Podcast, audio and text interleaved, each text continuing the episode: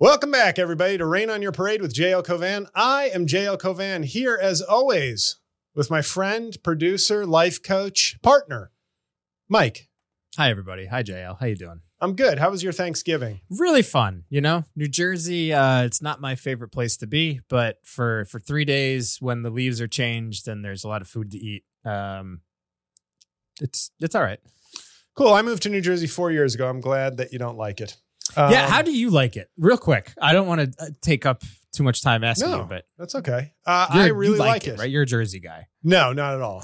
um, you know, I can deal with. I, I'd prefer the the racism to be left out of youth sports and Yeah. sporting arenas. Um, I prefer if the drivers didn't treat pedestrians like, um, you know, things that were in their way, ruining their lives. You know, I the, the cars they stop for you in Jersey only if they're going to kill you. Yeah. Other than that, it's like, no, we're going, we're going. This, this stop sign, what's that? right of way? No. Yeah. So that's annoying. But I like the town I'm in, uh, Bloomfield. It's it's peaceful. It's it's on the come up. Mhm. A lot of new construction, uh, and uh, I'm a two mile walk from my brother's house in Montclair because he's doing uh, he's doing better. Nice. But yeah, so I like Jersey. Uh, went to Laura's uh, brothers for for Thanksgiving dinner. Jersey also. Uh, Glen Ridge. Yeah. Uh, Glen Ridge, uh, where Tom Cruise graduated high school. Is that right? Yes. He moved around a lot, but he graduated high school from Glen Ridge High. Hmm. And I, I keep trying to find his house in Glen Ridge. It's like my Graceland. Yeah. But the other thing I know about Glen Ridge is Glen Ridge High School. When I entered college in 19 uh, fall of 1997, I had a book that had been given a very good review by the New York Times Book Review. That's right. Even at 18, I was a a real uh, Voracious reader. a voracious reader and just a cultured man. yeah. barely a man, but cultured. And it was called Our Guys. And it was about, and I, I this is not funny, but it was about um, four like bro athletes at Glen Ridge High who sexually assaulted a mentally uh, disabled girl. And True story. true story. Oh, And uh, that's really all I ever still think about when I'm in Glen Ridge. Like, understandably, it's like it's like how uh, Newtown, Connecticut will, as long as I'm alive, will only be San, the Sandy Hook shooting. Columbine, same sort of thing. Right. Yeah. And and to me, reading that book, it was a very it was a kind of book I would tell every parent to give like their yeah honestly their daughters too, but especially their sons. Um, as a don't be these guys. Uh, yeah. The world's a horrific place, isn't it? It is. It is, uh, and it's getting more horrific. Yeah. Um, and we blame mostly Matt Rife. I was gonna this say, point. yeah. we're going to talk about Matt Rife later in this podcast. But what I don't like to do is when other people zig, I choose to lose money. And now Matt Rife's the talk of the town. I don't need to chase the algorithm. I've been there. The Yeah, listeners of this show know where I've been. You Yeah. can look at my record. Okay. I'm not some Johnny come lately to the Rife isn't that good at comedy. Yep. I've been there. Day one, I learned about a new comedian. I watched his stuff, and my critiques were pretty much broadly what people are critiquing him for now. Other than the misogyny, that I support. Um, but yeah, Thanksgiving was good. Uh, over the weekend, I finished. Um, and obviously, when people li- listen to this, they'll be like, "What? Thanksgiving was a while ago." Well, you know what? We we we we use the studio when we can, and we take break, breaks for family and food. But uh, I finished the Matthew Perry book, his his memoir, Mhm. um, because as you can imagine, like my own fans, I only want to support an artist when they can no longer benefit from it. Right. So I bought his book posthumously. I loved it. It was funny. It was very uh, raw and very. It didn't feel like he was hiding anything except like occasionally kept some women's names to you know discreet for whatever reason, lawsuits or respect for them or both. Um, but I really, really liked it, and I then started watching Friends. How did you feel about Friends before you read this book and before he passed? I only watched two seasons just because the time it was on. Like my my my parents loved Friends, you know, because it was right after like it was in that when must see TV Late was a 90s? real Yeah, thing. right. Um, so you know, we liked Seinfeld. I I thought Chandler, Chandler's the one I could still remember. I was Yeah. just like Chandler was the funniest. And so I probably watched two seasons, but I'm usually not somebody who sticks with sitcoms for like the run of a sitcom. But I got what I wanted out of it. You sit with your parents, you're all enjoying Friends, And uh, so I, I've always had like fond memories of it, but I was never somebody who watched the whole, nearly the whole show. Right. Uh, And then I was in college when it was, and I like I had more important things to do, you know, like lift weights and masturbate. Yep. And so um, I started watching it again, and the first thing that struck me is like Phoebe never got her due for how attractive she is. Lisa Kudrow, young Lisa Kudrow, kind of looked like Ivanka Trump with talent. They just because the character is such a like, Right. bird brain, that Right. They kind of make her look like a weirdo, Right. The whole show. And to me, that's like that's what a skilled coxman would do, which is like everybody's going for Aniston and Courteney Cox. I'm making my first draft pick, Lisa Kudrow. yeah, The same way I said that I would go for Khloe Kardashian before all the Kardashians because that would have been the one with a shot. you're on Chloe Island, I think. Oh, I know. Yeah, No, but there was this moment. There was this moment in between her, I think, seventh and 14th surgeries where she was like, good. yeah, that's the ticket. Yeah, and she yeah. just kept going. Um, but uh, and you don't want to, you know, you don't want OJ walking her down the aisle at the wedding. you do not. You Yeah. certainly do not. Yeah. Hey, he's not gaining a son-in-law, he's losing a daughter and a son-in-law. oh, so yeah, OJ, OJ jokes. Yeah. So poor Nicole I'm like seven episodes in. And Ron. and Ron. Wow. I okay. Didn't realize we were doing the anti-Semitism on this and forgetting Ron Goldman. Of all times to be forgetting Ron Goldman. I know. Wow. All right. Well, free Palestine producer over there. um, but I started watching it and it is it is funny, but I also know it's the first season. And I always, whenever I see people hating on Friends, they kind of do the thing like, this is not funny. I'm like, what are you halfway through the pilot? The Right. pilot wasn't that great if you're looking back on it. But that's not the way TV. You do the pilot, then you do the first season if the pilot gets approved, and then you keep getting better and better. It's true. Most sitcoms that are really good don't get really good until like I don't think Seinfeld's good until season five, oh wow, four maybe. yeah, yeah. Like right, right around like when they did that Chinese episode, uh, Chinese restaurant episode. That was like when they started finding their right. their groove, where it was like this. Well, season one was definitely not not that good. Yeah, yeah. yeah. But pe- people and producers used to be patient with art and Right. patient with the process. Right. Um. So, and now I think you see the reverse, which is like, what a pilot. And it's like by episode nine, you're like, this fell apart. Yeah, right. So uh, I'm I'm I'm gonna go through Friends. That's because it's good because it's 22 minutes a pop. So it's a good like fill-in show. I'm in no hurry to get through it, but I do want to watch it now with sort of a reflective eye and also just to uh, see it again, like see what I didn't see. Um, so that'll be that'll be fun. But the book is uh it's very good. Um, he was uh it's it's very reflective. It, it reminded me of like a podcast episode before you were my producer. oh, one of yours? Yeah. Why? Because it's just it's a lot of monologuing. Yeah. and, you know, uh, directionless, going here, Well, going technically there. he has direction. Okay. It's it's me with direction. Okay. Like what is this chapter gonna be hilarious or harrowing? cool. But I, I liked it. It was like a four day read for me. Yeah. Um, so now I'm reading about Mitt Romney. But for all books and other things that I put behind the paywall, if you like this show, if you like me, or if you won the lottery, any one of those three things, join the Patreon, patreon.com slash JLCauvin. A lot of good stuff there. Um, you know, and that's it. That's and that's a good way to, you know, this show is free, which I hear lots of people like. I, they they both like the show, and more importantly, they like that it's free. Don't we all? But you know, to those super fans, um, yeah. Anyway, that's it. Are you watching uh, any TV these days, specifically on Showtime, specifically on Paramount Plus, more specifically about the Red Scare? Uh, no, but Oh. I, I think I have seen the promo for the show that you're talking about, and it does look interesting. And I like some of the actors in it specifically. Matt, face of the gods, Bomer. Yes. Okay, guys, I want to talk about something that I, I was talking last night because we were going through. I'm basically almost done with shows that I watch by myself. Yeah. Because I wake up early. I keep different. I work from home, also known as unemployed right now. um, and so I have a lot more time to get through the shows that I like that Laura doesn't really care to watch. Yeah.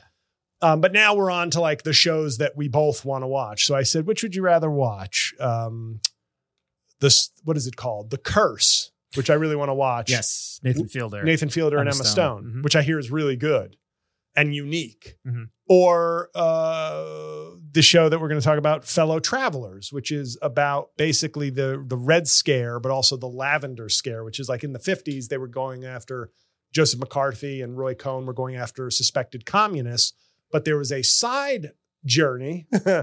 Uh, of also trying to root out, embarrass, destroy gay, closeted gay men Huh. and women and because they believed that you know unlike communism which they just thought was de facto you're against this country it was more like well if you're gay you could be compromised you could be blackmailed Mm, into if you're lucky Right, you can yeah. get blackmailed right if you're gay um back then. so so you kind of couch it not in a total even though there's plenty of it's plenty of homophobia now right. so you can imagine, but it was also, well, if you know you get caught, you're married or you're this, or living a double life, you could be exploited, which is true, but it wouldn't be an issue if people could have just lived how they want to live. But it was a, it was a it was a, a nice excuse to exact Fuck like, somebody's life revenge on ho- like, Yes.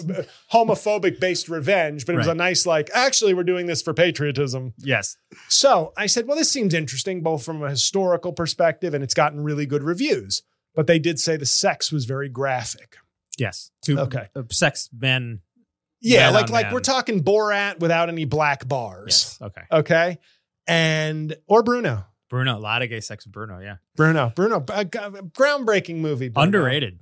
I love Bruno. Yeah. Me too. Fucking I thought that was his best character. Yes. I always did on the show too.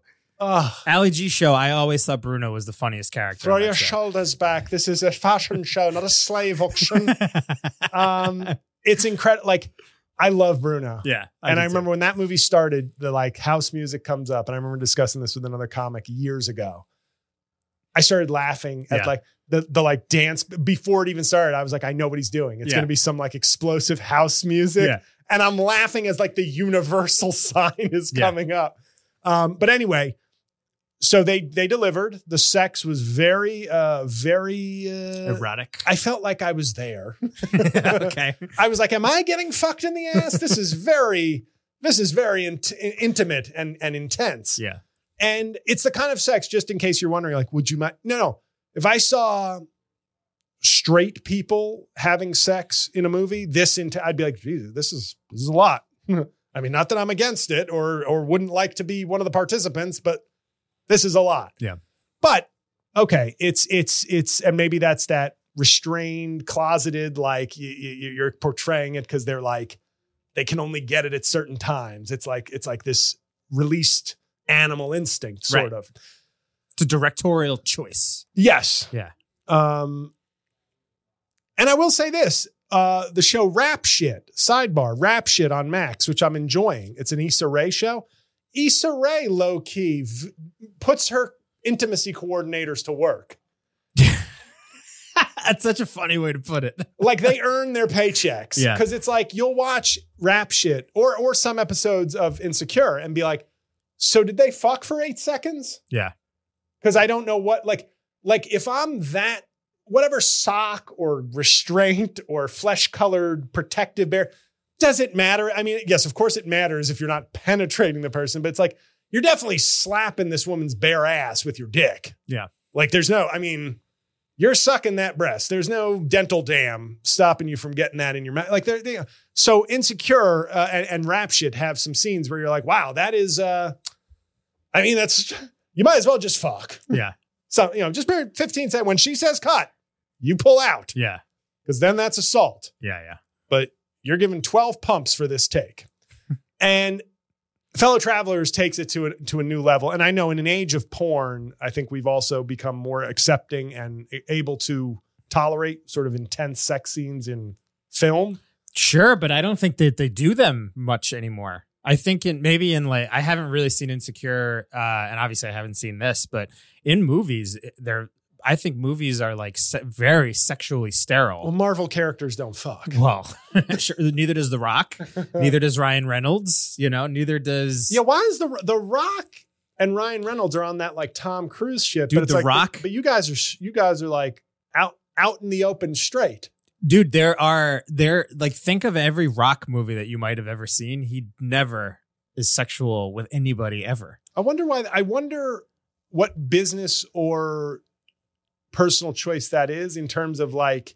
There's a great. I want to shout out Patrick H. Willems. He's a, he makes um, film uh, essays on YouTube. Mhm. He, they're great, very high quality and high level. He's a very smart guy. He literally just did a whole episode about The Rock and Ryan Reynolds, uh, and basically how they're just they're actors who are just corporate brands Right. like they like the rock's whole thing is like he's basically using every thing that he's making as a mini platform to like potentially maybe actually run for president whether that's actually going to happen or not he's thinking that way essentially I- that he needs to be like he needs to have a q rating with everybody right. as opposed to make like interesting acting decisions, which is something that like a Gosling or somebody like that, or you know, or Oscar Isaac or somebody right. that that's kind of like what leads their their decisions. You Right. know, Yeah.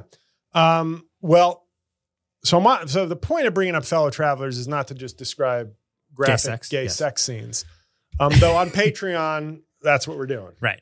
Um, it's what what struck me about this movie is Matt Bomer.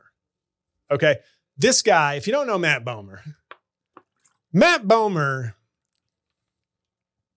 one of the most handsome people I've ever seen. Yes. Like he looks like John. You took the best parts of Jon Hamm, like that lantern jaw, that that serious, that gravitas, that serious handsomeness, and then took all the best parts of Henry Cavill. Yeah. And said, now we've got a handsome guy. But the other thing is also he's his like his features are softer. Yeah. He's not very gruff, so it But kind he's of makes him look chiseled. perfect. Yes. But he's he's ripped He's in ripped. the show. And Oh, I'm like, I, you know, I, and part of me is like, you're not that committed to the craft because you're 2010s gay ripped.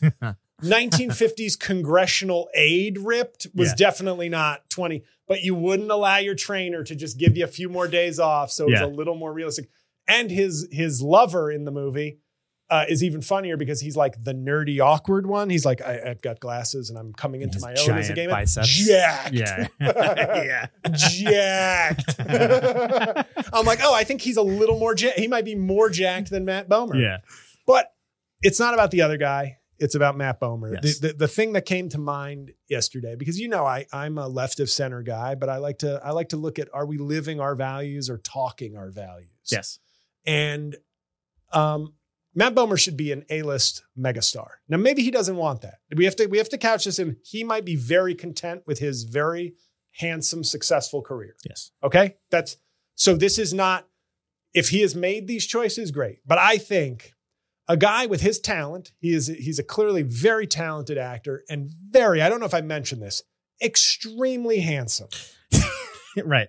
Okay. Like really handsome. yes. I, throughout the years of Righteous Prick, the former, you know, the prince to this, this show's androgynous symbol. Yeah.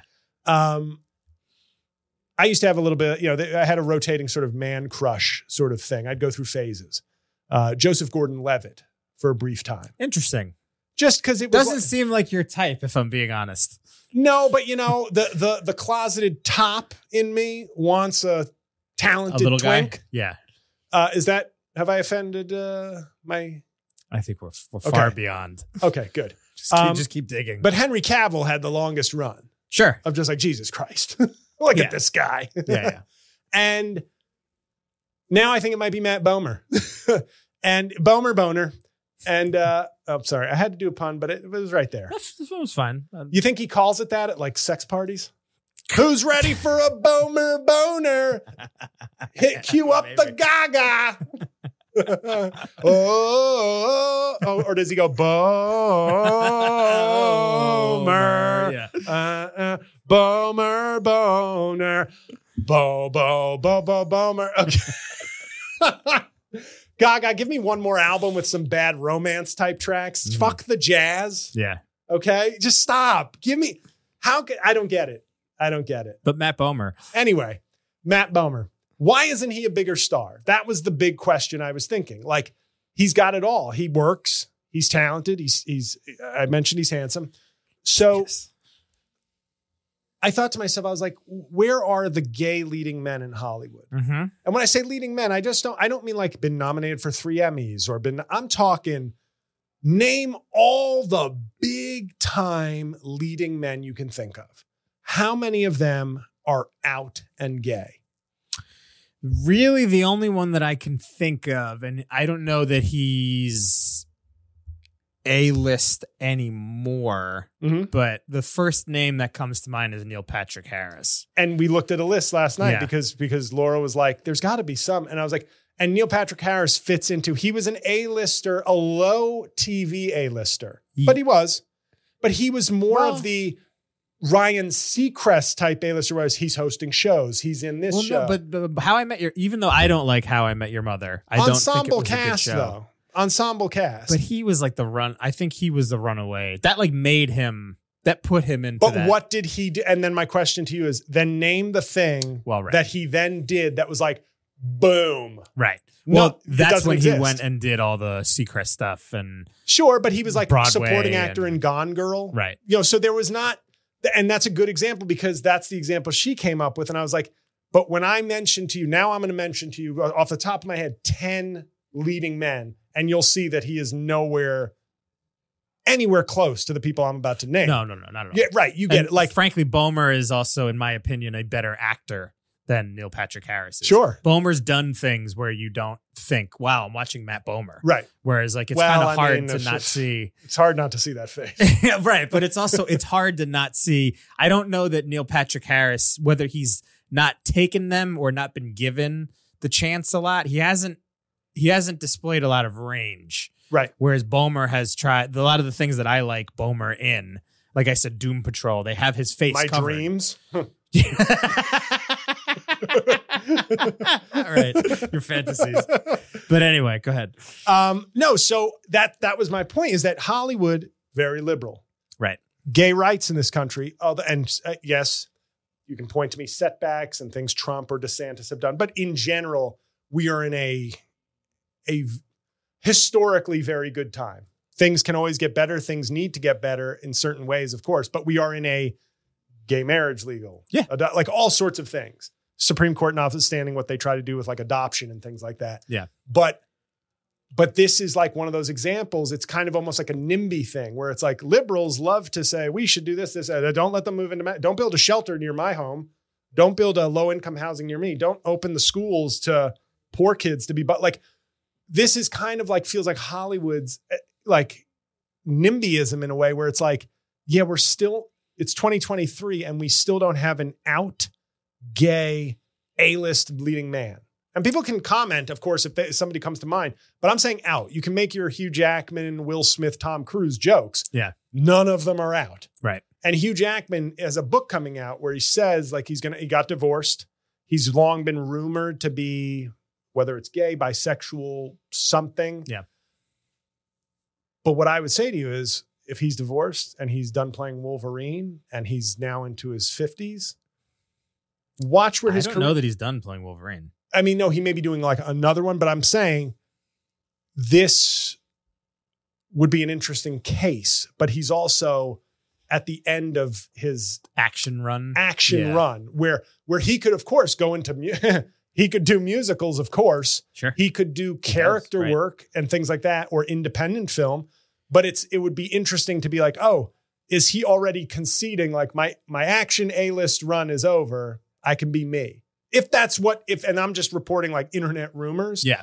But think about any actor, and it's like, no, you. I don't know how far you'd have to get down the list to get an out male actor. And Bomer just brought that to my mind, where I was like, this guy should be. I mean, Well, all right. So I think the question starts with uh because he is a celebrity. oh yeah, And I do think he is at this point an A-list celebrity, but I agree if he was the lead in a movie, it pro- he probably doesn't open a movie the way that uh, Right. Tom Cruise or any of these other guys that you mentioned could. So I think the question really comes down to why would he not be able to open a movie with major success. And I think that also has to do with the market in Yep. which movies are sort of sold now. What are what makes a movie star in 2023, about to be 2024? Sure. And uh, who are the A-list people that could open a movie and be big time celebs? Why like I'm going to give you an example of a guy who I put as like the not even poor man's because I'm a fan of this guy and he's also good. James Marsden. okay. Okay. James Marsden has have similar careers. And but the, and that's the thing. James Marsden, good looking guy. Great looking guy. Not Matt Bomer, good looking. Uh, but James Marsden is I in very know. now, but but I- he's close though. He's really handsome, man. no, of course, You know? and he's done comedy. I'm one of the few people who still I love Anchorman too. Yeah, People shit on that. That is a prescient film. It's mocking our current media. Like yeah, he's really funny in that. He does family. He did the Sonic the Hedgehog. He took Yes. that paycheck. Right. He's fine. He's done it. He's Cyclops. done it. He was an X Men. yeah. And he's one of those guys where I go, you say similar careers. I say no. I say Bomer has not had the same career in Mhm. terms of has maybe he's turned down the franchises and things like like I said there is a lot of agency in here for Matt Bomer to be like uh, I chose to do the work and to do more interesting projects I didn't want to be X Y or Z possible So this, all right. certainly possible So here's here's a question but because then I would say, but where are the other? Like then, then when we okay, Matt Bomer to me is the most obvious. But after Matt Bomer, who's the next out gay actor up? And the only reason I bring this up is it's just this is a podcast. It was a curious topic, I thought, and something that maybe could get people engaging or we could yeah. have a conversation about. great. But it is one of those things where I say Hollywood is the liberal capital, the the the boogeyman of like liberal, uh, no values. bec- You know, I'm saying that in Yeah, quotes yeah, yeah. of progressive hedonism. And yet, still, the market, are you telling me the market cannot bear a guy with mega A list looks, A list talent? He's an indie guy. Now, if he's an indie guy by choice, good for him. Glad he can make the choices. But then I would say, but there is no other person ready in the wings to take this role, to take this, to become a, whether it's a, a, a George Clooney or a Chris Evans Right. or a Chris Hemsworth or a Paul Rudd or a, like any number of genres and there it's not there. And I think that's very curious. I think some of it comes down to the parts that he would probably. I think male audiences to accept him as like a like a badass kind of leading character.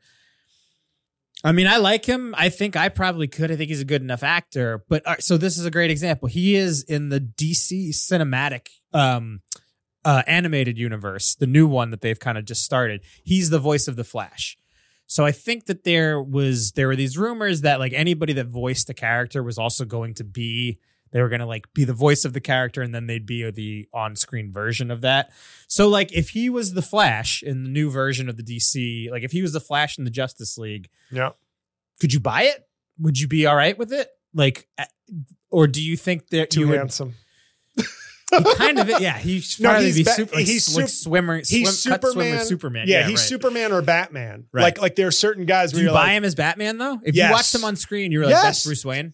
seems like it might be short. But, but they have I don't short, think he's short. they have short kings now, I'm Yeah. hearing. I never have to worry about that short king. Okay, little guy. But they've got uh but he looks short but it might be because he's uh just sculpted yeah, right. but he short or tall i could see i mean he's easily a batman or a superman and then that wouldn't that be an interesting question because they talk about um, uh, Ta-Nehisi Coates, I think, was trying to write a Superman for like Michael B. Jordan, yes. and that would be its own path breaking thing, Right. of course. But I'm like, but what if Superman was gay? Not even the character, just the actor playing him. It'd be interesting because actually Superman is not all that sexual of a character. Right. I think of all the not that most superhero characters are, but like like I don't know, Downey playing Iron Man, he had a sexuality to him. I think Right. he was like Laura, big fan of, of Iron Man. ev- uh, I'm like, so you like that guy's banter. but when I banter, it's eye rolls and can we watch the show? okay, okay, that's what you want to do. You don't like it when I talk. you want a drink? I'm gonna have one. Uh, it's sort of an Earth's Mightiest Heroes type thing. Uh, but no, yeah, I, I think I agree. I mean, maybe he could be Superman, and and because Superman is a Boy Scout, you there's not really he. I guess he's got the thing with Lois Lane, but it's not like you ever watch Superman with Lois Lane and think like they're gonna fuck. You're Yeah. kind of he's like saving her, and They're going to gently kiss, Right. And he's going to continue being a role model for school children. right. So honestly, it could work. New movie idea: just passionately gay Superman. Larry Lane Yeah. is the co-reporter, and Yeah. they fuck on the desk Super, after he saves Superman the world. fucks Green Lantern and kills him. But and that's the thing. Super cum. I was, th- I was thinking also like of a show like The Boys, Yes. Um, where I'm like, I don't know Antony Starr. I think he's. I think Antony's. Do you watch The Boys? He he plays Homelander, right? Yes. That guy? Yeah. I've seen the first like season and a half. I have to pick it up. I think Antony Starr should be nominated for a fucking Emmy. it's great. Yeah. I mean, it's a great I'm- terrified of him. Terrified. And it works because he's handsome. Yeah. It, it, it augments the terror I feel. Yeah. Where it's like, if he was ugly, I would not be as scared. Right, right, right, right. And like, and he's a guy where I go, I wonder what his deal is. Yeah. And I'm just like literally because I'm racking my brain for like, well, who don't whose sexuality I don't know, who's kind of an A-lister or Right, a big star. sure. star. And then the question is, it's nobody's business. But then it's like, if he were gay, why isn't it out? Yeah. And um, it's just, and Best Arms, by the way, while I'm just going through the homoerotic segment of the show, uh, the Deep, the guy who plays the Deep, I'd kill somebody to have his arms. I don't think I know the character. The fish character. Oh, oh, that's um He's from like Chace. Supernatural or Vampire Diaries. He's from one of like the CW I think he's on Gossip shows. Girl. Also that? I Oh, think okay, so. that's Yeah, yeah, okay. yeah. Maybe that's it. Yeah, another handsome guy. Yeah, Yeah. not not Matt Bomer though. No, no, no. If you are. but I don't know. And this is one of those. We, we're going to take a break in a minute. Um, Well, the, the only thing I Yeah, wanted to please. bring up with Bomer was uh, like thinking about because it's a great point, JL. I never really think about it, but I- do love Matt Bomer. I think he's such a, a talented actor and handsome guy. I am the- straight in the sheets, but a strong gay ally in the streets. yes, I, likewise. But Bomer, so like like my I first came to him because my mom loved it's suit. Is it Suits? No, no, he was on white collar. That's it, white collar. Yeah, yeah. So he, I knew it was one of those USA. I thought they were the same. I was just yeah, like, it's all the same these- shit. I was like, oh, oh, no, no, no. Suits is the one with the so-so looking guys. Yeah, white right, collar right. is the one with the super handsome guy. yeah. So that was where I, where I kind of came to Bomer, and then like I knew who he was because my mom was such a big fan, Right. and then uh like I think he did something on Glee, and he kind of like he he kind of as an out gay guy, I think kind of like channeled part of his career in that direction. But one of the Mhm. first times I watched a movie and he popped up, and I was like, oh, it's Matt Bomer. I love that guy. Was um. The Nice Guys, which was Russell Crowe and Ryan, Ryan Gosling uh, and it was a uh, Shane Black movie. I thought that movie was fantastic. Uh, I did. I watched it because it got such great reviews. I think Yeah. that's a movie I'm going to have to do a rewatch of because I, was just kind of like, it's okay, but it seems like I love critics it. love that movie, and it's like that's a good cast, obviously. It's just very well written. It's like classic Shane Black, ties everything up perfectly with a bow. It's, what else did Shane Black do? le- oh, he's the guy who was in, he was the guy who was in like Predator, Yeah, right? he yeah. was in, and then he became a screenwriter. he was a screenwriter, bef- I think, before Predator. Oh, okay. And then he was just in Predator, and Right. they wanted him. They cast him in Predator because they wanted him to do rewrites. And he was like, "No. I'm not going to do that. I'm just going to be in this movie." Anyway, he's um, but he it's a great movie. Bomer shows up, and he is a hitman in in the the third act of the movie, and I think he works in that he. You can't. There's no inkling of him being gay. You don't think about his sexuality Right. because he's just this kind of sterile, scary Right. guy, like killing machine. And I think in situation like it's it works perfectly. You have this guy that when you look at him, the point of the character is you would look at him and not be scared. You'd look at him and think, "Oh, this guy is like a handsome businessman or whatever, and very charming or whatever." Very and then he he's like a fucking killer, you know. And I think in roles like that, You it could probably kill me. Like if if if I met him, I'd just be like, "Oh man, this is so cool. I'm talking to this guy. Look at hand. And Do I look- look more handsome or worse in his glow? you look down, you have a knife in your stomach." Yeah, and I'm dying. I'm like- Yeah.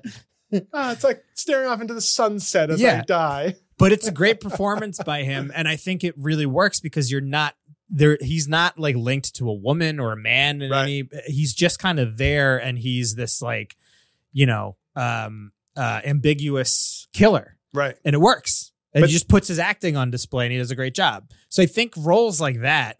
And listen, man, he's a good actor. He takes on roles that are challenging. He doesn't just like I'm handsome, I'm here. Exactly. And like know? I said, if this is, I'm only using him as like kind of one of the most obvious examples. But if he is, if the career path he is choosing for himself, then that's great. Yeah. That he's Just he's just able to do whatever actor. he Yeah. wants, and he's choosing this. But I would say in the aggregate, Hollywood Yeah. is not choosing. Like Agreed. Hollywood clearly is choosing a path of you got to be a, asexual at best to be a true leading man in 2023. dude because it doesn't work when they try to and it's it is you're right it sucks when it's like this but like uh Like if he got cast, if he that- got cast as Superman, Yeah. let's say hypothetically, new Superman map, I'd be like perfect choice. Like i think i would too right, i gotta be honest i think i would us. too yeah But once it once people do their research, there'd be plenty of people like it doesn't matter or don't care. But if it came out that you'd have a lot of jokes, but also a lot of great. Now super it's like, well, Yeah. Superman isn't gay. right The character is not gay if that's Right. what you're worried about. The actor is. you just have an awesome handsome actor But would that still be for plenty of people a woke agenda Yeah. now? And that's what, and I wonder, uh, is Hollywood behind, oddly enough, in this sort of mindset? And maybe they're not, because I think our country is still backwards in so many pockets. Yeah. But I'm not even talking about Mississippi Republicans not liking it. I'm talking about what's Hollywood doing? Because it seems like we talk like it's 2023. And I'm like, right, it's 2023. I'm not telling you who should be the star or right who needs to be out or who. It's just odd to me that there are none.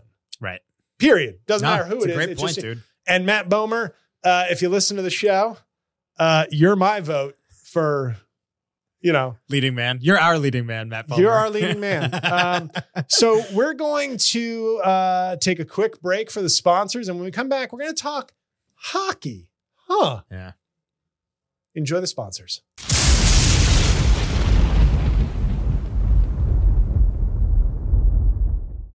Welcome back, everybody, to Rain on Your Parade. How was your break, Mike? oh just fantastic Yeah, well, the bathroom doesn't smell fantastic. So, but I wanted to talk. The, the the first topic of this show was something that just came to me last night. Sometimes you're struck by a bolt of lightning, and that bolt of lightning was obviously Matt Bomer's handsomeness. yes But the real topic I want to discuss, and it's not, it doesn't have to be a super long one, but was hockey. Yeah. And I don't think we've talked really about sports. We've talked about sports tangentially, I think, here, but not as like a, a, a- a focus. And over the last couple of years, I've just gotten into hockey. I used to, I, I always liked hockey video games, me too and I would watch the occasional playoff hockey game or Olympic hockey and go, boy, oh boy, this is great. Next year, I got to get into it. Uh, yes And then it would be a year or four years later, I go, oh man, I got to get into hockey again. yeah And, you know, obviously in 94, as a, as a New Yorker, my uncle was a long suffering Rangers fan. When they won, he got calls from like high school buddies that he hadn't spoken to in 30 years. That was like a, celebrating yes. wow Cause that was, I mean, because that was like, he loves, he loved football, baseball, but hockey, I think, I think hockey was kind of his favorite sport. Mhm. And he, so I was obviously, I'm very aware of what was going on in 94 hockey. I still have like a my 94 Stanley Cup champions hat. But the point is, hockey, I've been to three games in the last two years. Mhm. I think the Garden is a beautiful place to see hockey. Prudential Center, not so much in Jersey. Yeah. The Garden like destroys it in terms of just how good Prudential it looks. Center is very bland Very, bla- it Right? feels unfinished. yes It's weird. It's like, are, are they ever going to finish The Rock? right Whereas the Garden, they did all these renovations and it's really nice. yes And hockey is the cliche, which is true. Amazing sport to watch live. It is. Unbelie- the best sport yeah, to watch it live, is. like opinion. it's it's Yeah. a cliche, but it's also very true. yes Um, so Laura and I started going, we kept saying, like, we're gonna go to some hockey games. So we went to one last season. And I, it was just, it was awesome. Yeah. It was awesome. Yep. I see a back row of like eight dudes, white dudes in their like late 50s. And I'm like, please don't say anything. Please don't say anything. And Yeah, they yeah. didn't. And Yeah. I was like, yes. Yeah, yeah, yeah. What a great but experience. you are in the heart of a Trump rally usually at the It's, hockey it's, games. it's, it's unfortunate. yeah, Um, because it is a great sport. I do know black hockey fans, but they are very rare. yeah. And As our black hockey players, right. They're- which is they exist, but- Right. Which that's also kind of a, it's like, I didn't think I'd be the Jackie Robinson of the Rangers in 2022 Yeah, right. kind of a situation. Yep. But it's an amazing sport. I'm in awe of it. The way I'm in awe of great athletes, like anybody playing professional hockey. You don't have to be the best. You could be the worst player on the ice. I'm like, you're skating, you're getting hit, Yeah. you're, you're trying to shoot a puck behind a world class goalie where you And have you- like this much time and you might die at any moment. Yeah, it is You know, it's it's just it is a beautiful sport. It is it is a it is a chaotic sport, but it's incredible, incredible sport. Yeah. And I don't. I'm just learning. Like we now start to watch. We've made a conscious effort to like watch Ranger games because I'm like, well, ever since I lost my job, I think the MSG that comes included with our cable package is the better choice than two hundred and fifty dollars seats. It's Yes. really expensive. Yeah. And but but it's it's it's fun to watch on TV, and we're I'm finally starting to like acclimate myself to all the names. Uh, I know this guy Kaapo Kakko. I like his name. He just got injured. Mhm. Kaapo Kakko. What a great name. Yep. Um, Panera, Panarin, Panarin, which I want to make a T-shirt that says Panarin bread, and it's just the logo, but I can't sell them because I'd be violating multiple trademarks his and, and Panera. Yeah, Yeah. yeah, be a lot. but the point is, we've been watching it, and it's made me think over the last year or two what the fuck happened to hockey in this country? Yeah. Because it has been a total collapse. And I'm talking to you, Gary Bettman. It's been on your watch, Commissioner. I think the big move they made, and my point is overarching theme of this next segment. Hockey went from solidly locked in at number 4 of Mhm. like a big four. Yes, they might have been the Andy Murray to basketball, football's Djokovic or Federer. Yeah, yeah. Nadal, you get the you get the analogy. Sure do. They may have been the Andy Murray, but they were still welcome in the clubhouse. And they still got to be part of the big four, even if it was like, you're fourth. You know that, right? I could name so many players without even watching hockey. There were NHL guys on cover of sports magazines all the time. They were in commercials. They they the video games were like the way NBA 2K is now or Madden. NHL on Sega Genesis was at the same level if not you know, at the very same level as Madden.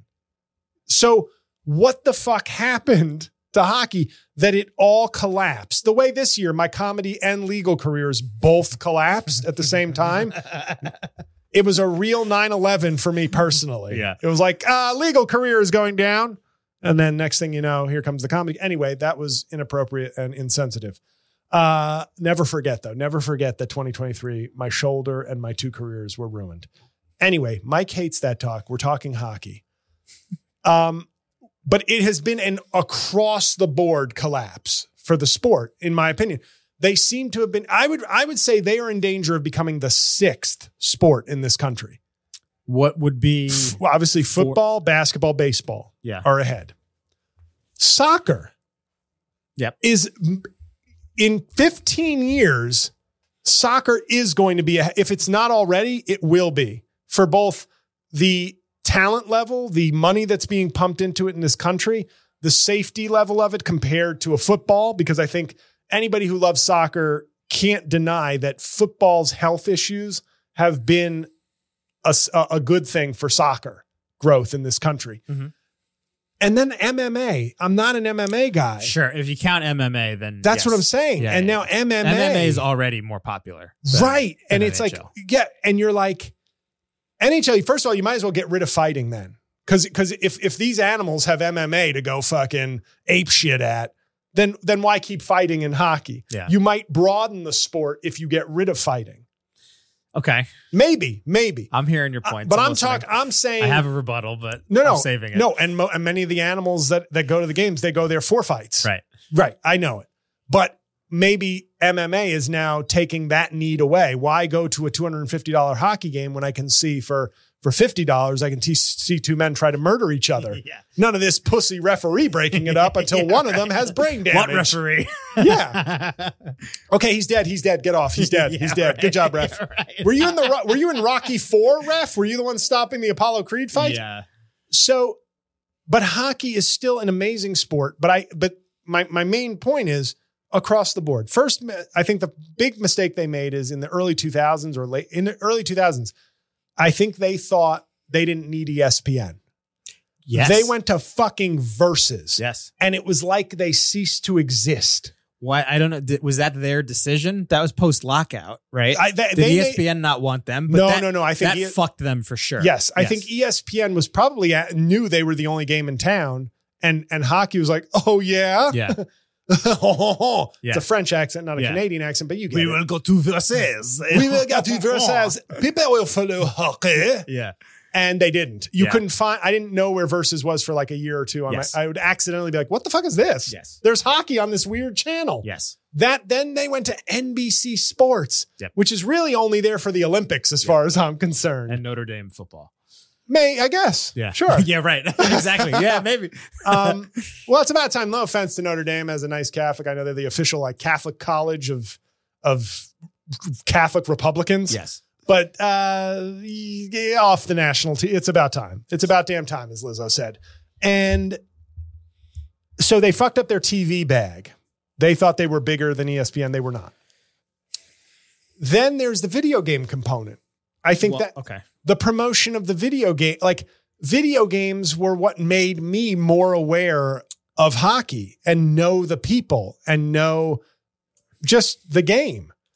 And the last thing I'll say, because if you say they still come out with NHL games, but you don't see any commercials for them. I'm I'm itching to go. So oh finish- no, please. Well, no, point. I have I'll- I have more points, but please go. Well, actually, to, to, so the NHL, the video game part is actually. So maybe there might not be as many television commercials for it, but Mm-hmm. the like the gaming community, they're not really on. It's not as important to get them on TV as it is to get them on YouTube. Well, say that to Matt and- Bomer, who is a my favorite member of the gaming community. All right. He needs to be on TV more. That, that pun had just had to make it in. um, but uh, that NHL game, the NHL game is is widely considered one of the best sports games oh, it is. by like the currently, yeah. But- so it is so it like 2K has the popularity. yeah. Um, Madden has the most famous just but I think name. I think the NHL games by like sports gamers, Yes. uh, is considered better than Uh, like Madden and oh no the show. agreed you know? i've always liked the hockey games the best and i like them for so many reasons the gameplay the so time much fun and Yeah. the time Yeah, it's like quick. oh Yeah. i can get through an nhl season in two months Yes. not mlb the show where i'm falling behind Yes. the regular season Yes. like i don't have four You can't even hours keep up. to play one baseball game today what the fuck Yeah, yeah, I know, I know. no, no, but that's and that's my point. You're, you've made the point on video games that I would make that fits the broader narrative of the NHL, which is, oh, sports gamers like the hockey game. Yes, I'm not a sports gamer. Right. I may buy a sports game. I'm a casual fan who I want to have the games I like, but Pop- you yeah. better make me aware and you better make it fun for me. And the NHL, similarly, I think has become sort of in this weird way content with just like, well, we sell out most of our arenas. The playoffs are great. Our players don't seem unhappy. Yay. Yeah. Well, all right. So, so I have there's a few things that I and I think that all of your points are are right. Um, I think the ESPN thing is the biggest. The, Yeah. the fact that you couldn't find hockey on TV for like six years Right. definitely was bad for it. Now, here's here's another question that I was asking when you were ranking the list of uh, sports Mhm. uh, that hockey might be sixth. Is hockey less popular than baseball at this point? Yes. You and I- so? the only reason is the size of baseball. Yeah. In my circle, it's not more popular with me. Yeah. but it's still it's still it's just so big. It's definitely not as popular as it used to be, but it's so big still hmm that like you have 30 stadiums, many of them sell out. Yeah. People watch the World Series, not in any big numbers, not like they used to, but it's I think it's sheer numbers. Well, it's it's not more popular based on like where it used to be. It's actually probably had a much bigger decline, But I think in sheer numbers, I think baseball is still just if you tallied up fans, Yeah. it's still more popular. Here's the rub with the NHL though, which is what sets it apart from the MLB, is that half of the league is in Canada. Mm-hmm. And can I mean you they have a market share of Canada that I would think probably almost makes up for the market share that they don't have in the US that like the like so baseball specifically is is it's big in the other countries Yeah. it's big in Japan it's big in the Latin American countries but there that's not a huge contribution to major league baseball other than a scouting pipeline Right. where they're taking the players. There's no MLB team in Japan the way there's an MLB team, uh, uh, an NHL team in Winnipeg Right. and Ottawa and all of these places where they really fucking care about hockey. Right. You know? Uh, But I think okay, so what I would say to that is, but they that then probably hasn't changed. yes. Like in other words, if it was popular, if they were fucking popular in the 80s, they're popular today. But there's unquestionably a diminished growth in the United States. So the Yeah. overall, the overall engagement, and I can only speak as an American who who's curious about why it's dipped here. Right. And because I'm sure it's always been popular in Canada. So I, I whether it's gone up, I doubt it. I, I it's probably the same. Yeah. But in America, it's and and the other thing on top of all this is other than Wayne Gretzky doing MGM, and it's a it's a very good joke on my special tall boy. Mhm. Can I do it for you? Why not? I said, We're here. I'm looking at a, I'm looking at, a, I'm on the train the other day and I see a sign for MGM sports betting and I got Barry Manilow selling sports betting.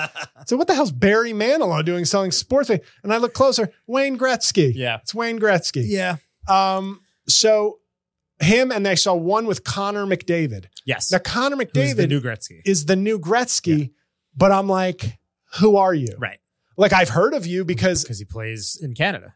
but but but that's the thing. Wayne Gretzky played in Edmonton. He won four Stanley Cups in Edmonton. I know who the fuck Wayne Gretzky was when I was seven years old. Yes, but then he played in uh, L.A. No, no, but that was already that was a big story because it was like L.A. just got Wayne Gretzky. Yes. It wasn't like, oh, who's this Wayne Gretzky Yes, fellow I've right, never right, heard of? right. Whereas, and my thing with that is, and I think this is a league wide problem as well. Where are the commercials?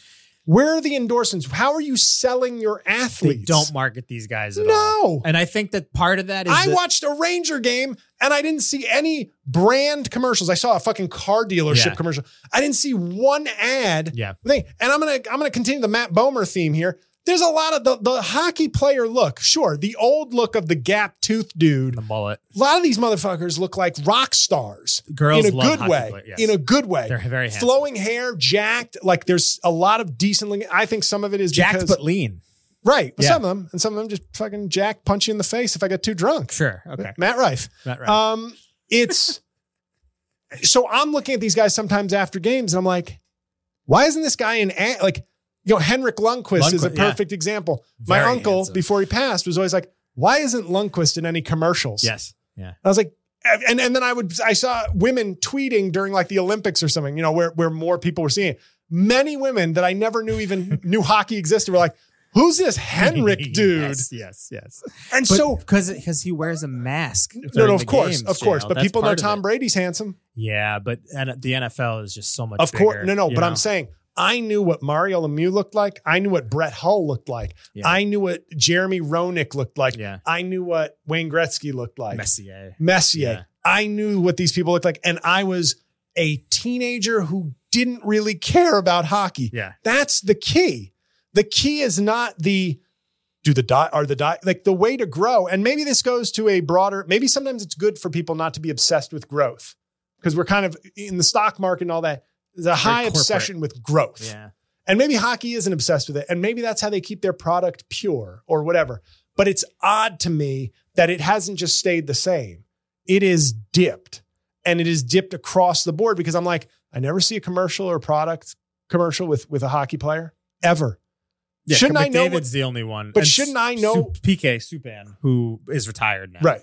Shouldn't I know what Connor, like, shouldn't I be able to identify Connor Yes. McDavid in a lineup? Yep. If he's the star. Now, I'll tell you, there's two guys, the last two hockey players, other than guys I've seen like at Ranger games. I know who you're gonna say. Name both of them right now. Crosby, Yes. and I would have to say Ovechkin. Yes. Yeah, No, and they they are like in The their only two that make 18th sense. years. Yeah. That to me is the last time hockey was trying to be like broader. That Well, was the end of it. They had a great thing going with those guys because I, I, I, I, so I went to high school in a place where hockey was big. Okay. And I had I didn't really know anything about hockey until I had moved to that point because I was baseball, football, basketball. Um, but that was when those guys were in their prime, Mhm. and they had this awesome thing where like Crosby was kind of the Pussy. like- yeah, yes, yeah. Cros- Crosby And was Ovechkin like, was like the fucking tough baby guy. face, yes, and Ovechkin The was like the, the heel, yeah. And not that Ovechkin was an actual heel, but he was the Right. dude that was just like he's an unstoppable force, Yeah. and like like he's he's this Russian rocket. And then fucking Pavel Cro- Bure. yeah, Another yes. guy from like the 90s Yeah. that I can just recall. yeah, yeah. This is Jaromir Jagr, Yeah. Like, yeah. There's a ton of guys that are like that, and, but and and the thing I will say about Ovechkin, here's another. You just gave me another example. Ovechkin, if he plays like another two seasons, he's gonna will break Wayne record. Gretzky, not the points, Oh, scoring. goals. Yeah, yeah. which is still Wayne Gretzky was so far ahead of everybody in everything. Now nobody Yep. will ever catch him in points ever Right. because if you take away his goals, his assists would made him the leading point getter of all time. Yeah, yeah, yeah. That's how insane he was. But just the fact that you have a modern player who's about to pass Wayne Gretzky in one of the two most significant records in the sport. Yeah. What's going on? I know. Like, what the fuck are you But doing? I'm telling you, as a as a rabid, uh, rabid uh, baseball fan, I think that I, I I think it would be the same thing now if somebody was like approaching DiMaggio's hit streak, or I don't think it would be as big of a deal. I think they're two sports that just don't have the the I juice disagree. that they did. I, I think you're right on that. I disagree because I think if if someone were chasing Bonds asterisk home run record or a hit streak, I'd be tuning in. And I, and they've like kind of base- but they've kind of lost me. I haven't watched a baseball game in in a year and a half.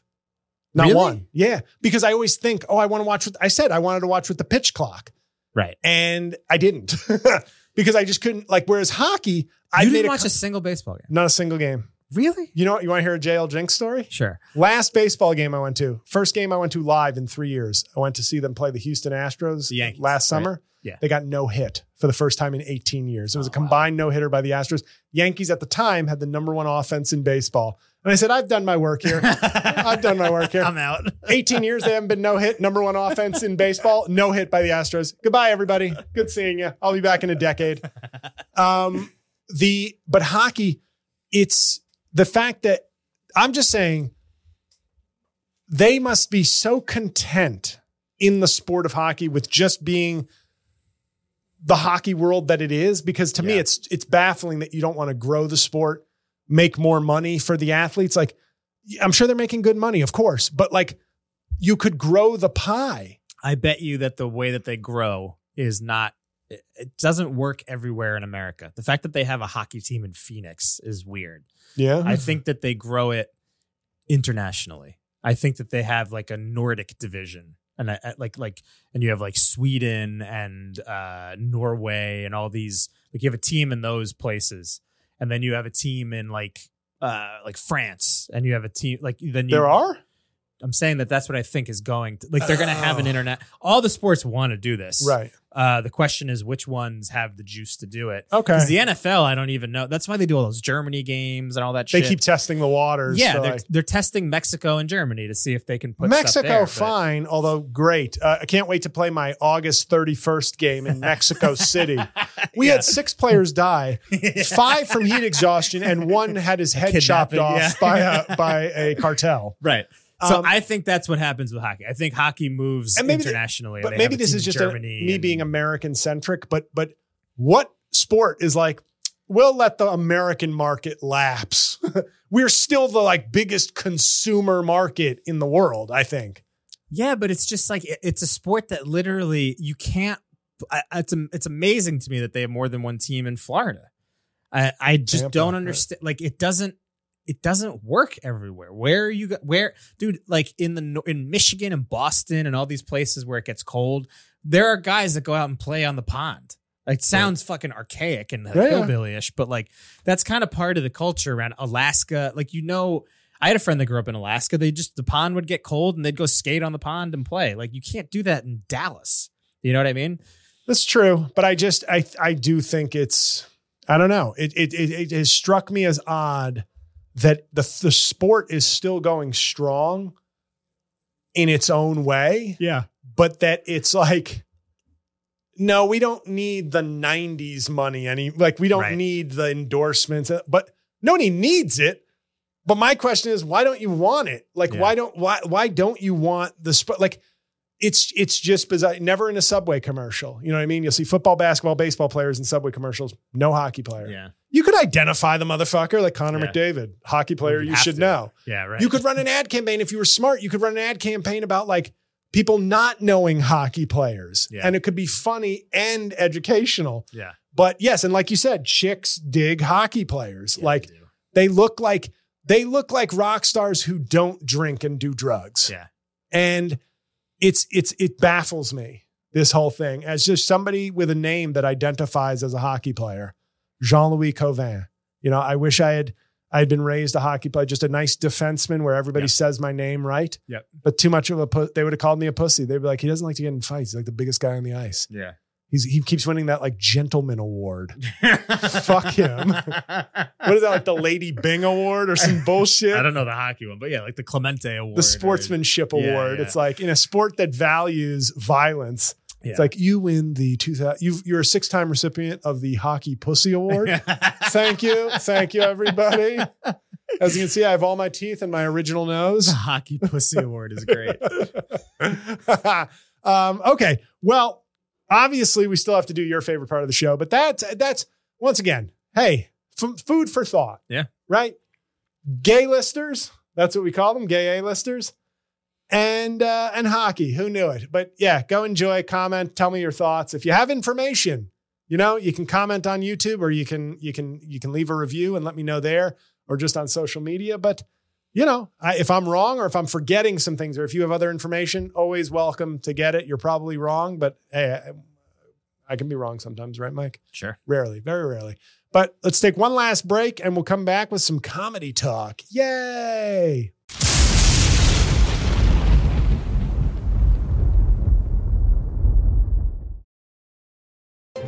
And now, from the Slickback Studios newsroom in Williamsburg, Brooklyn, here is Scott Pelley with a Rain on Your Parade special reports. This is Scott Pelley on assignment from 60 Minutes for J.L. Cauvin. This week's punchdown of the week JL posted a video where Donald Trump was mispronouncing the Koch brothers' name as cock. And a person on YouTube commented, It's actually pronounced Coke. JL? Yep, that's the punchdown of the week. Uh, somebody who see and and there was a chance that this person was being sarcastic. I have to be honest, but in my fan base, still less than fifty percent chance that they were being sarcastic. They might have actually, it might have been like one of my senior citizen fans actually correcting me, even though I was talking as Trump, making cock jokes. Mm. But they made sure that I knew it was pronounced Coke. So, congratulations on your punch down of the week. Now, let's talk about the talk that everybody's talking about in comedy, which Mhm. means Mike extra loves this. Matt Rife, okay, which is, you know, how Asian tourists pronounce the MetLife building. he, he, he came out with a special, folks. It's called Natural Selection. It's on Netflix. By the time you hear this, you'll be like, this is old news. Yes, it is. But it wasn't old news when I was talking about him every episode of this podcast for the last several months. I have been ahead of the curve on Matt Rife from the beginning. And now I feel like I don't, the curve has gone too far almost. Now it's, now instead of being in the JL honest integrity and critical look on the world of comedy level, people have gone into the like, let's bat, burn Matt Rife at the stake for making a mediocre special. And people are doing the Matt Rife isn't handsome. I love that. Like, you know, he's no Matt Bomer, obviously, but he is a nice looking guy. He's kind of in the Cillian Murphy realm of looks. he looks more fake. Right. Matt Bomer looks like a just a really insanely handsome person. Doesn't but it doesn't look like plastic. Right. Um, kind of the way like Jaime Pressly always kind of looked like a porn star, even though she wasn't. Mhm. You know, she just had that kind of look. And it's like, eh, if you like that look, it's a blessing. It's like, no, she's all natural. Yeah, yeah. And if you hate that look, it's like, well, I don't like it. But Matt Rife, he came out with a special. Now, I did the research, I did the work months ago when he was becoming a thing. I couldn't open Facebook without seeing at least eight reels per day of Matt Rife. I would click on them and be like, less like this, less like this. The irony is, if you click on it, stupid Facebook is like, I guess you like this. It's like, are you not seeing that I'm clicking none none of the less like this matter. every time? Yeah. Right. I saw I must have seen a hundred reels of his. So there was a he was he was thriving on the algorithm. Okay. Crowd work, good looking, you know, just I guess that's all you needed, you know, and black scent. He was doing all the things that like white ins white social media algorithms really like. Yeah. And he was blowing up from it. And so I said, let me watch one of his specials because I'm always open, as much as I may seem like an aggressive douchebag and critical, I am always open to liking somebody's comedy. If, if it's good, it's good. Like I said last week with Trevor Wallace's special, I was like, it wasn't terrible. And I meant that as a compliment because I came in thinking this guy might be terrible from just this Instagram, TikTok hero to hour long theater show. Mm, I'm skeptical, Mhm. but it wasn't bad. I think the guy, you know, but it wasn't, it wasn't great, but it wasn't bad. And I watched Matt Rife's second special. It was called Matthew Stephen Rife. And I watched it and it was like, he's got some good jokes. Uh, it's very telling that, you know, he uses a pronounced black scent when talking on stage and he talks like a valley guy or country guy when he's on like podcasts with white girls, like probably some of the ones you produce. and he then, and then I noticed his crowd was like a majority white, which is, you know, unlike Gary Owen, a comedian that I've worked with and that I, that I like. He, his crowds are like, you know, he talks like a country dude, talks a lot about his mixed family his audience is like 99% black. So the cosign, the authenticity leads to that cosign with ticket sales. Um, and then I noticed that he did about 25 minutes of crowd work in an hour long special. Okay, if that's what you're known for, great, good for you. It wasn't, I thought it was very mediocre, and I found some of his stylistic choices and the, the various things I've mentioned as not problematic in like a cancel him kind of way, but problematic in terms of like, this is the next comedy star. Right. So then I see natural selection. I go, well, I'm going to watch this. Got to watch it. And I thought it was mid, as the kids would say. Uh, it wasn't the best thing I've ever seen by any stretch. It wasn't the worst thing I've ever seen. That would be Nick Cannon's comedy special on Showtime Yeah. from like five years ago. Yeah, yeah. The single worst comedy special I've ever seen in my life. and I- Legendary. I've even heard about. I loved it. Yeah. I, I was posting clips on Instagram when I was watching it on Showtime. It was, it is the woat. Like that is the undisputed worst special, but because it was so bad, I loved it. Yeah. It was, it, you've like, there is a joy in watching stand up that terrible. Mhm. So, and he lost like some gigs temporarily. Like he lost like America's Got Talent Because it was because so of bad. it. No, because he was like, man, fuck NBC. Like he was just in his element. And it was like, okay. Oh, that rocks. It was awesome. Like it was like, it was like, hey, if you made Bring the Pain 2, I get Burning Bridges. Yeah. You just made the worst stand-up special I've ever seen. And you were just like, fuck it. Yeah. Um, anyway, You got to give it up. Matt Rife's is not bad like that. But what I noticed watching it, he was doing his, he was doing the things he keeps, he does. Okay, for real, girl. Okay, so I don't even know. I don't even know. And it was all that kind of stuff. He had some good jokes. He had some very stock jokes. Very like, did you hear? Was the cool black kid in your school telling these jokes 15 years ago? Because that's what it sounds like you just ripped off. And the la- he did about having watched Matthew Stephen Rife. He did at least 20 minutes from his YouTube special on his Netflix special. And I thought, well, nobody seems to care anymore about the rules or or what matters that used to matter in art and in production and comedy. But he did 20 minutes from an old special. So his hour was really 40 new minutes. And he ended it dropping the mic going, but I can only do crowd work, right? and Yeah, drop the mic. I've heard that this is. and I was like, if this had been all original, because some of the best bits on the special, I know everybody loves being the first to go, oh, I couldn't make it past three minutes. Oh, what? Were you having a fucking heart attack? Like this, this, like, I, it was so bad. I turned it off after two minutes. Oh, I turned on the credits and the Netflix symbol came up and I said, I can't watch anymore. Do I win? Do I win? Am I the most anti Rife now? It was, it was to, to brag about not doing crowd work but to have filled in the 20 to 25 minutes that you would have usually done crowd work with with old pre-recorded material but if nobody knows then they're going to be like damn my man went in on him man no crowd work from my boy. Shit. it was mediocre. And what i have said to you before on this show when we talk comedy which i know you don't like but th- he illustrates my point very similar to what i said in a different way about ralph barbosa whose special was better. Let me be clear on that. But it's the idea of seeing guys who look like good features Mhm. up and coming guys getting the kingdom they're getting the theater for Netflix when they should be like, hey, I opened for so and so now and I'm crushing it and I'm getting, I got like my first late night spot and I'm really doing my thing. You jump right to theater, Netflix, tour. like as soon as you're like competent and you fit the right algorithms. And, but what I have to say, so I've said my rating is mediocre. I laughed at some stuff, but most of the stuff I laughed at was old stuff, you know? But the backlash to him has become this sort of he's punching down. He does, he's celebrating domestic violence. Now, that joke about the woman with the bruised eye is an old joke. And somebody said, like, he stole it from Jeselnik. Fuck that. He stole it from everybody Like who's ever like a told. joke book. he stole it from a joke. Like, in other words, Yeah. there's a joke. I'm sorry, guys. I'm going to repeat something that teen males used to say in the fucking 90s. What do you say to a woman with two black eyes?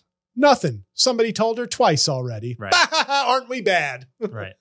Of course, that's a mean joke, and a, but it's the type of joke that most teen boys. I mean, I'm sorry, not the truly elevated ones who would say, "I never heard that joke." We didn't tell those kind of jokes. The same people who told me that Trump saying "grab him by the pussy" wasn't locker room talk. I was like, well, as somebody who's been in locker rooms for many years at many levels, that is locker room talk. it's not good. I didn't engage Right. in that talk. That is locker room talk. It's the one time you'll find me defending Trump Right. is that like he was speaking in a hypothetical, like it didn't sound like he was. And now, to be fair, Trump certainly probably has done that, literally. But just based off on the extra tape, it was like that was locker room talk. He's a 60 year old billionaire. Don't know why he's still talking like he's in a locker room, but it is. People who've never been in a locker room were like, that is just not talk I've heard. It's like, okay, but guess at the why for Family Day, maybe that's not what's going on in the locker room. Anyway, Rife tells this joke. I was like, well, that's a really kind of old joke. But everybody now is like, he's celebrating domestic violence. Well, no, he's not. Well, here's the thing, JL. Uh, it is not worth the risk. And I think that is part of the issue where his audience is primarily female because of his his plastic face. And you live, and, this is my rule you live by the dumb algorithm chasing white chick, you die. yeah, by the dumb algorithm white chick. But the thing I will say is, did you not watch his stuff? This is in keeping with the way, like, not that specific joke, but this whole idea of him being like ally, at, like, did you watch his comedy? He made jokes about fucking women. Like, I know it's not domestic violence, but Fu- it's yeah, fucking women and domestic violence are not. aren't- I am. I'm aware. Well, if you do it right, it is. But it, it's Look who's making the domestic violence oh, jokes now. Oh, No, that wasn't JL. That was me. That was Vinny the Guinea. I'm back, baby. Remember in the 80s when you used to just grab a chick by the hair and she'd say, no, no, no. And I'd go, yeah, yeah, yeah. And you could do it and nobody will me to you. Remember that? Those were the days. Am I right, Mikey? Uh, you you said it, Vinny the Guinea. no, I agree. Of course, hear from Vinny. But but when they start to say he's misogynist, I'm like, it, when when you start to go with these sort of toxic male umbrella of comedy of misogyny, sexism, yes, domestic violence is the worst of those things. Yeah. But it's not like his jokes were just like, ladies, I lo- like he wasn't doing the bass breakdown on a Boyz II Men song on stage. Yeah. He was still making street jokes and doing like so. No, I'm not equating them, but it's not like he went from zero to sixty. I think that the the issue is though that the I having having not seen the special, it's very odd that somebody that is so successful Right. because he is. I mean, with the 24 million Instagram followers or whatever the fuck he, he's so successful, and he just completely turned his back on the audience that kind of got him there to seemingly impress like cool comedy bros that like don't think that he he's like a good comedian Right. which kind of defeats the purpose of his entire career it doesn't really matter Right. like he he just sold out the people that got him there and now i understand why women would be like what the fuck like this But isn't quite what i I was also got the vibe though that it, and I I can't characterize them. I also felt like a lot of the women who were turning their backs on him were not people who'd bought tickets to see him or anything. Like no they but- were just hearing about him and knew he was the hot guy comic Yes. with lots of chicks who want to fuck him.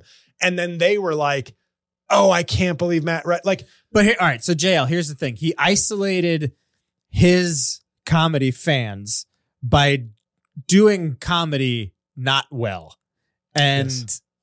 I guess that's poetic in a way, you know. Like, and that's what I was saying. Where like the domestic violence, it's not like somebody that is making an effort to do some kind of art, which we've had nebulous discussions about off mic when it comes to comedy. He's he, you know, he threw away his audience for a fucking cheap like joke book domestic violence joke.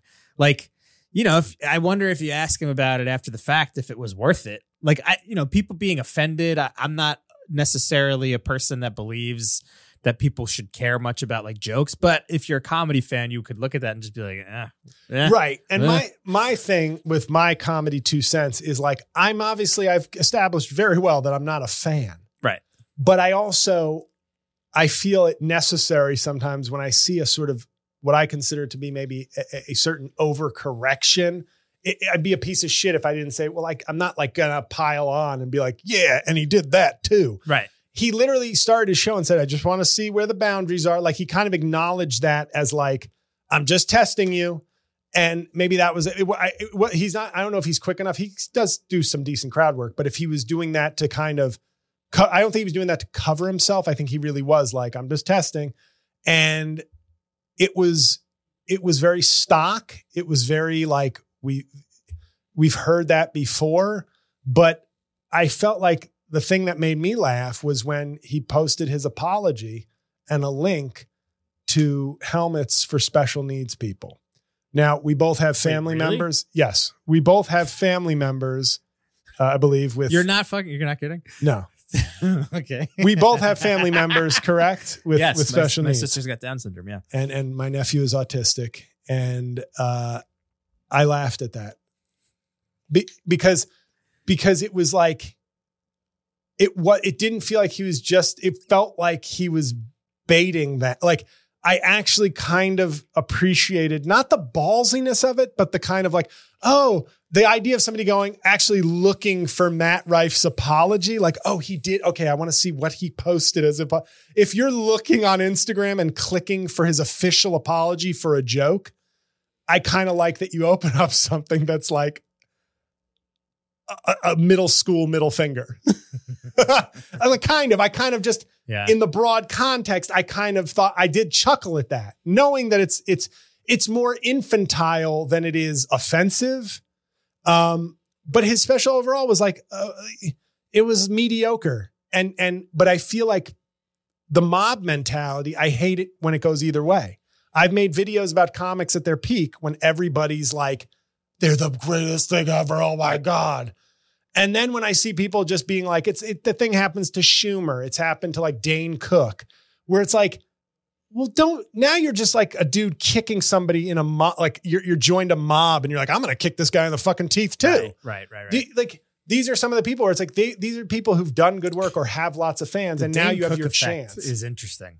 He was he went from being like the hottest thing to like everybody being like this guy fucking sucks. We all hate him, And I without any real like decline in the war. It's just I think No, he no. just graded on people. there was decline. I'm going to say this as somebody who was a fan. There was decline in the work. Yeah. But I watched some clips. We were. I was. I make Laura do all like Laura. You think you're annoyed with me? Laura has to live with this. I yeah, my heart goes out to Laura. Laura, we watched some Dane Cook clips last night, and we were watching like his one from the BK Lounge where he's just and he, it's That's classic. Yeah. it's so funny. Yeah. and I'm like, you don't have to think everything Dane Cook did was funny. I think Dane Cook's early stuff was the product of ten years of building up. yeah. Those first two albums were like his first decade of work. Then they needed the content. He was like the first comic, I think, Yeah. who got caught up in the content. Right. And the the quality declined because like first social media comic. yeah, Yeah, because of MySpace. and he but he did and the thing I like the thing I always respect about him is he did it himself. He didn't like MySpace algorithm I can find. No, he was like I'm going to invest in the internet before anybody else and and just make my presence Right. known. Sure. And his early stuff is really funny. If you never like any of his stuff, that's fine. I think his quality declined. But I did, I'm not going to sit here and be, act like Dane Cook sucks, right? How can I say that if I liked some of his albums? Yeah, yeah. But people tend to just pile on.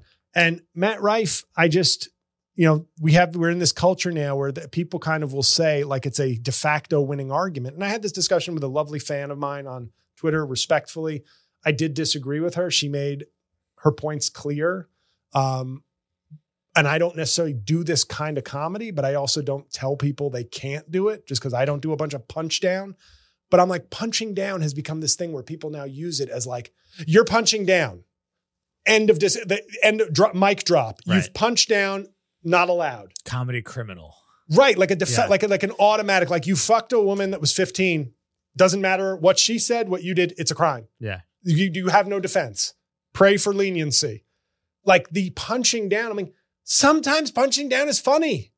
Like sometimes it is, and I I, I get Yeah. that you don't want people to be bullies, but sometimes it is funny. And if you don't like it, that's fine. But this notion that punching down is like that's it. Mic also, who who decides who's punching up and who's punching down? Like, Right. And don't get me wrong. know? Of course, if I was sitting here mocking, like one of the first shows I ever went to, the feature act was doing a bit on the Special Olympics, completely punching down. Right. I'm laughing hysterically. Sorry. Like I like because it was funny. And I'm accepting that when I go in here, I don't think this comic is a bad man. Right. Like, so when he's making these jokes, when I see Dave Chappelle do lectures on trans people, I think that's closer to his heart. Yes. I- and I don't, I'm, I'm, you know what I mean? Like when he's doing It's a funny way to put it. Yeah. when he's doing talks and getting Yeah. mm-hms from the from the congregation, that's not raucous laughter. right. If you make jokes about trans people and I'm laughing, hey, somebody might be offended, but it's also comedy. Mm-hmm. Sorry. And I just think this thing of punching down as being automatically bad. And I think people smell blood in the water. And, you know, maybe it's fitting. He rose from social media and algorithms and superficial kind of qualities. Though I have seen some of his, I'll be honest, I've seen some of his crowd work videos that are that are actually quite good. But he's going to die by that as well, or at least take a major, major hit from that. And maybe that's poetic and it's some kind of weird justice. Um, I would just prefer a comedy landscape where the best comedians rise. How about that, Mike, for a concept? Jerry Springer's final thought for the show. So, guys, Mike uh, just literally, I have to rush him to the hospital. He just slit his wrists because we talked comedy too much. Um, so, thank you for listening. Please, if you haven't, give us a nice review on uh, on iTunes or Spotify. Um, share it with a friend. If you've enjoyed listening to these episodes, please get a friend to listen. Say, uh, I like this comic and his and his great producer. You should listen. I think you'd enjoy it. Um, I have shows coming up in Florida in February. They're on my website now, jlcomedy.com. So if you live anywhere in Central Florida, please come out, outnumber the gun crazies. And uh, what else? That's it. My Patreon already plugged. So I hope you have a great week. Thank you for listening. And I will see you next Thursday.